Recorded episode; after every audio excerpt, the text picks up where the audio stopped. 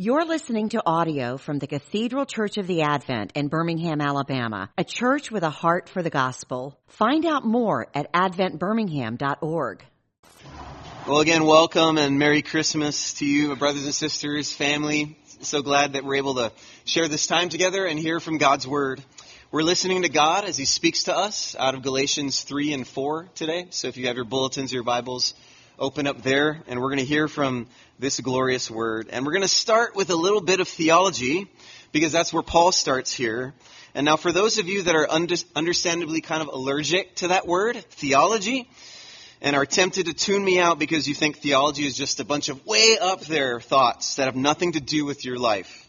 You know, the Xbox that you're going to play this afternoon, or the movie you're going to see tonight, or the stressful job that you'll return to tomorrow, or the difficult relationships that you can't manage right now because you've just sort of navigated Christmas, I urge you to pay attention to God's Word.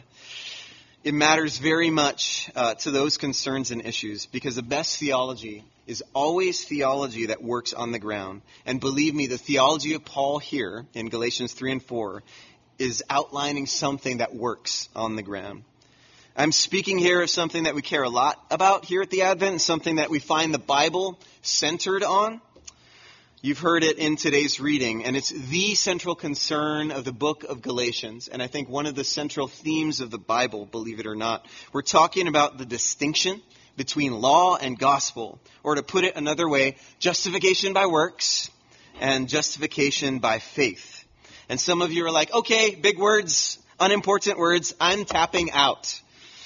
Oh, but you have to see that this distinction drove Paul towards some very earthy behavior that shows up in the way that this theology has grounding and it has grit and it has skin in the game and it will help you make sense of life. First, definitions. Most broadly and biblically, the law is God's word that says what you have to do. God's word that says what you have to do. And the gospel is God's word that says what Jesus has done for you. God's word that says what Jesus has done for you. And notice how intensely Paul reacts to these dynamics. If you turn back to chapter 1, you'll hardly find a letter of Paul's that opens with more of an immediate punch. Chapter 1, verse 6 says, I'm astonished, Paul says, that you're so quickly deserting him who called you from the grace of Christ and are turning to a different gospel. And then he'll say it's actually no gospel at all. Paul expresses that anger even more at the opening of chapter 3. He basically says, You fools! Are you that gullible that you fell for this? You know, so really strong words. Fast forward to chapter 2, and it's that same theology that drove Paul into a brawl with Peter. No, they weren't throwing punches, but Paul says, when Peter came to Antioch, I opposed him to his face. I grabbed him by the collar. I got up in his grill. Why? Well, this is where we start to hear how grounded this theology is of the distinction between law and gospel. Peter had failed to make this distinction. And get this, as a result, he refuses to sit by and eat with certain people in the public cafeteria because of their race. Yep, you heard me right. Peter failed to distinguish between law and gospel, and it led to behavior that Paul responded to by saying, I got in Peter's face and said, Your behavior doesn't match the gospel that you preach. So, friends, away with this idea that uh, this theology, this distinction between law and gospel, doesn't hit you where you live. The presenting issue in this town called Galatia is that Paul came in and told them about the glorious gospel that Jesus Christ saves sinners like you and me who don't deserve it. And others came in behind him and after him and snatched that truth away. They snatched that truth away by adding a condition to the naked gospel. They said, Yes, Jesus died for you. Yes, Jesus loves you. But you need to do these things, particularly in their issue be circumcised, observe the Sabbath, and be on some kind of special health plan like a keto diet. And you know those things, uh, they, sh- they tend to show, they said, that you're a real Christian if you do those things. And Paul says, you've been bewitched. You've been fooled.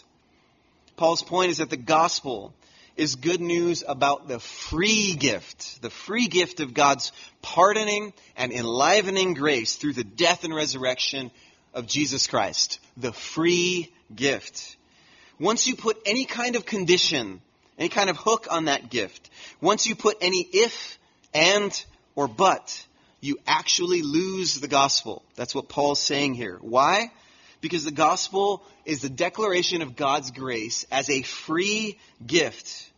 And once it's God forgives you in Christ if you keep this rule, or if you behave like a Christian, it's actually no longer the gospel.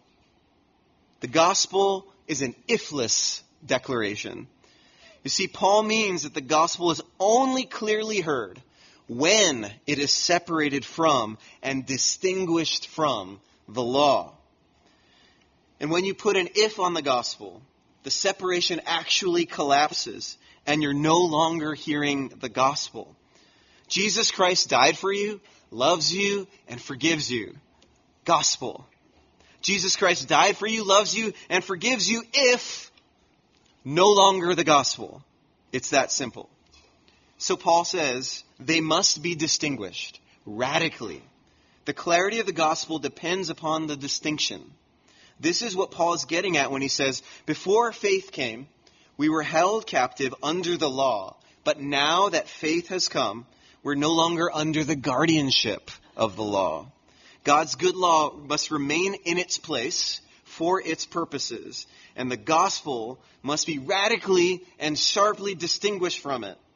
If I condition the gospel with anything, I don't keep them separate, and the gospel is lost. Because, to say it again, the gospel is heard as it's separated from the law. Of course, there's so much more to be said. I'd love to tease out what this might mean for parenting or relationships among single adults, or governmental politics, or club teams and suburban sports culture, or family dynamics at the holidays. And yes, the law gospel distinction touches on all those things and informs all those things. But I want to go now where Paul goes here as he turns the corner and gives us a powerfully hopeful word about slavery and adoption and the spirit and the loving fatherhood of God. Paul says that the payout of getting this distinction between the law and the gospel right is nothing short of peace and freedom. The reason this passage often gets quoted at Christmas time is because of chapter 4, verses 4 and 5. But when the fullness of time had come, God sent forth his Son, born of a woman, born under the law, to redeem those who were under the law so that we might receive adoption as sons. What Paul means here by fullness of time is several things. First, in keeping with this whole law gospel distinction and dynamic, the fullness of time means when humans have been given enough time under the law of God to realize that they can't keep it on their own and they recognize they're in need of something else, something different. If you want to summarize the entire Old Testament in a nutshell, it would be this. Despite thousands of years of trying, despite upstarts and fresh starts and restarts, humanity can't keep God's law on their own. And so the fullness of time means when these attempts had run their course, and history told the same old story enough times that we knew it needed something different, history finally cries, Uncle.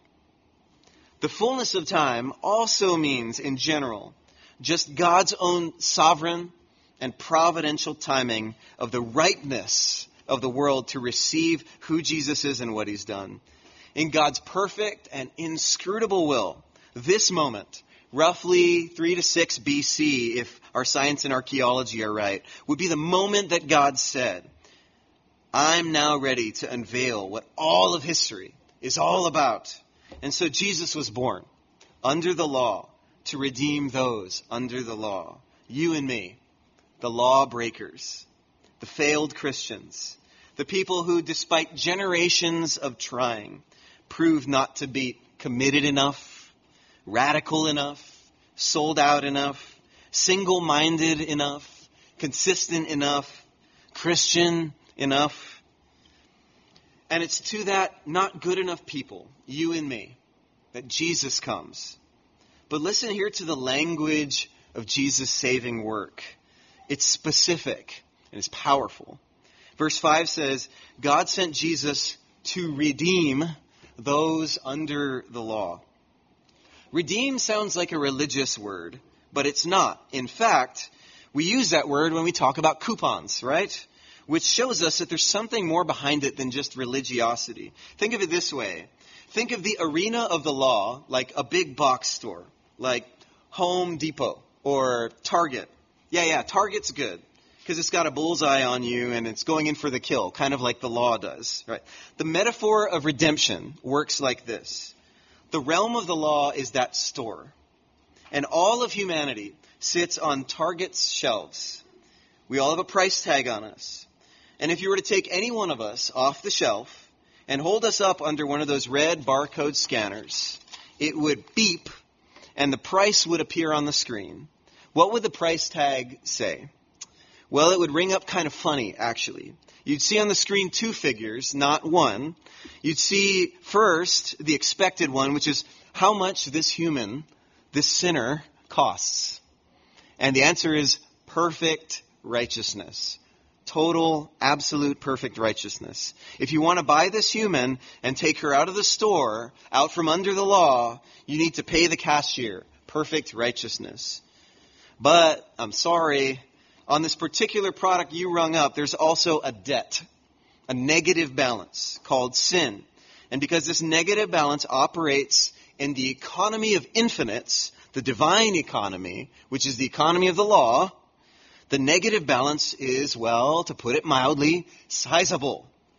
So take any one of us off the shelves and hold us up to the target scanner, and we all read that way. Beep.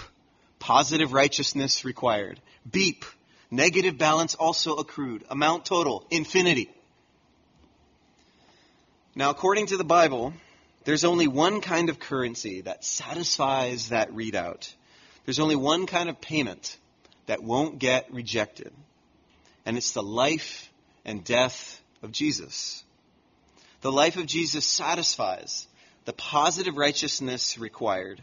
Perfect, beautiful, sinless life.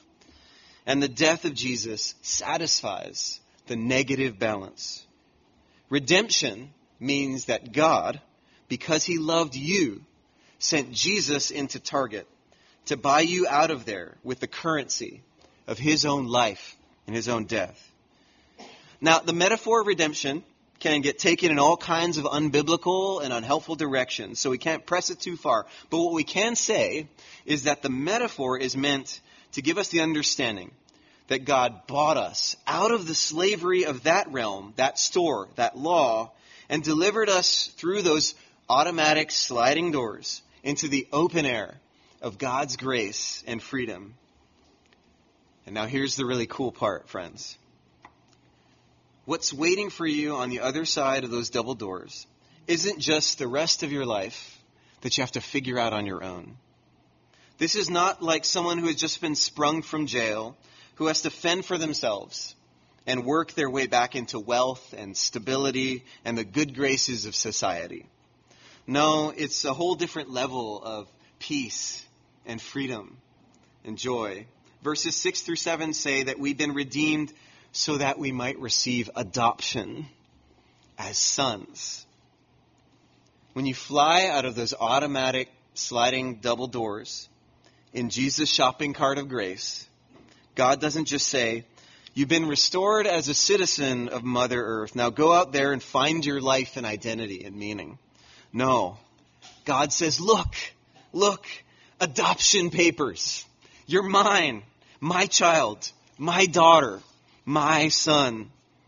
Wait, wait, wait, God. How do I know this is for real?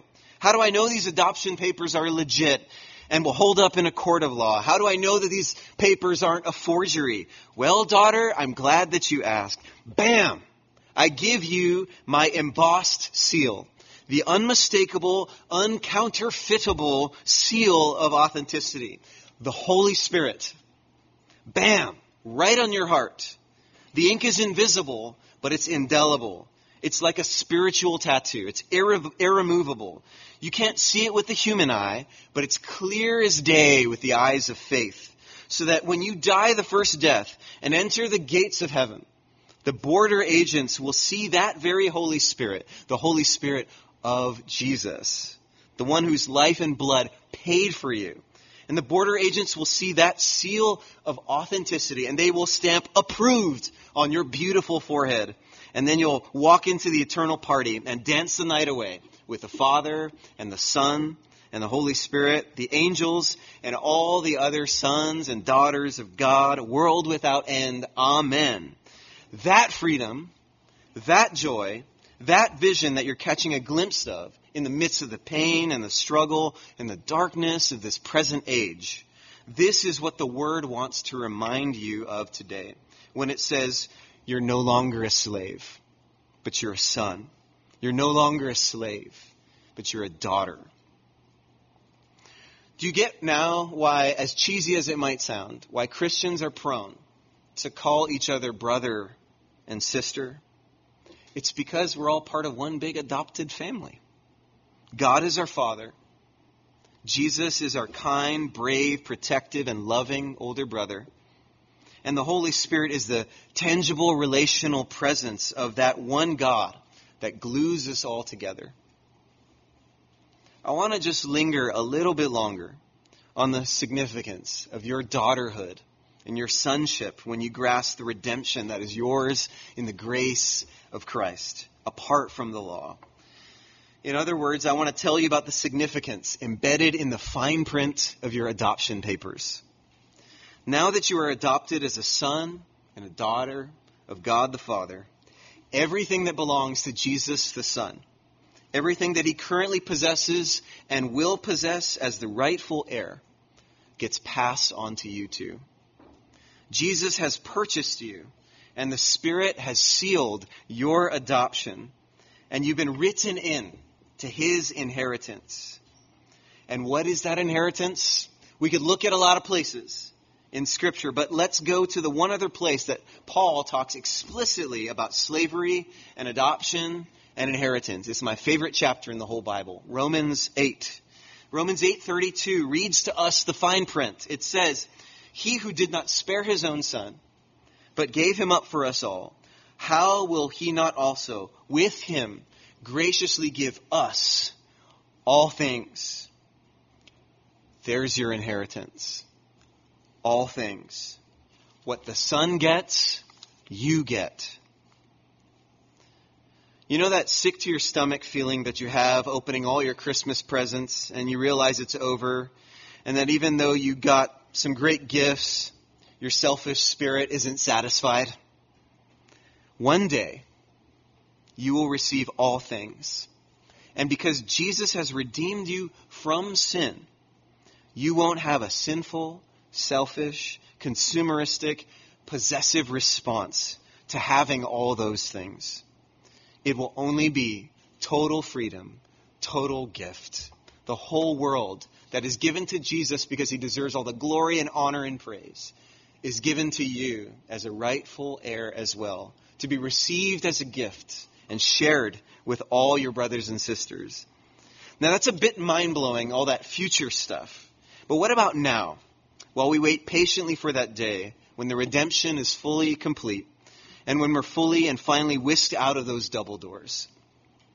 The word in Galatians says that right now, because you are sons and daughters, God has sent the Spirit of His Son into our hearts, crying, Abba, Father. In other words, the seal of the presence of the Holy Spirit is a down payment gift to you right now that allows you to talk and relate to God not as a master, not as a slave driver, but as Father. You can talk to Him and relate to Him now as intimately and as passionately and as sincerely as you will when all the sin and pain and tears are fully relieved. In other words, In times, in your times of loneliness and distress and sadness and depression and grief and emptiness and incompleteness and disconnectedness, the Holy Spirit is there to help you place your head on the Father's chest now and ask for things, sob your eyes out, tell Him your trivial matters, wail, wail about the injustices, laugh about the funny things. Available to you now is that kind of comfort. What are the, some of the tangible vehicles that God gives us for that conversation and that comfort? I'll give you three prayer, the Bible, and worship. Prayer is a way that we lay our head on God's chest and talk to Him. It's why when Jesus taught us to pray, He actually didn't teach us to say, Dear God. Oh no, He taught us to pray in the Spirit as we're taught here. Our Father. Reading the Bible prayerfully becomes a way to word our prayers up to God and to hear the Father talk back to us. It becomes a rendezvous point to be reminded of who we are as adopted sons and daughters. Have you ever known the joy and intimacy of praying the scriptures like the Psalms to God the Father? Have you ever known the sweetness of the Father's loving words to you as you read the Bible? All of that is the Abba Father-ishness available by the power of the Holy Spirit. And worship, what we're doing right now as we gather together. It's where the Father meets his gathered people in the power of the Spirit to remind you of your adoption and your inheritance in Jesus. It's why we have the liturgy we do. We repent and we do it weekly so that we can remember who we are as redeemed from under the law. So, brothers and sisters, remember today that in the Spirit and by the blood of Jesus, you are the Father's. All the rights and privileges of the Son are yours too. Freedom. In the name of the Father, and of the Son, and of the Holy Spirit. Amen. You've been listening to audio from the Cathedral Church of the Advent. If you live in Birmingham or find yourself visiting, we hope you'll join us for one of our Sunday services. Find out more at adventbirmingham.org.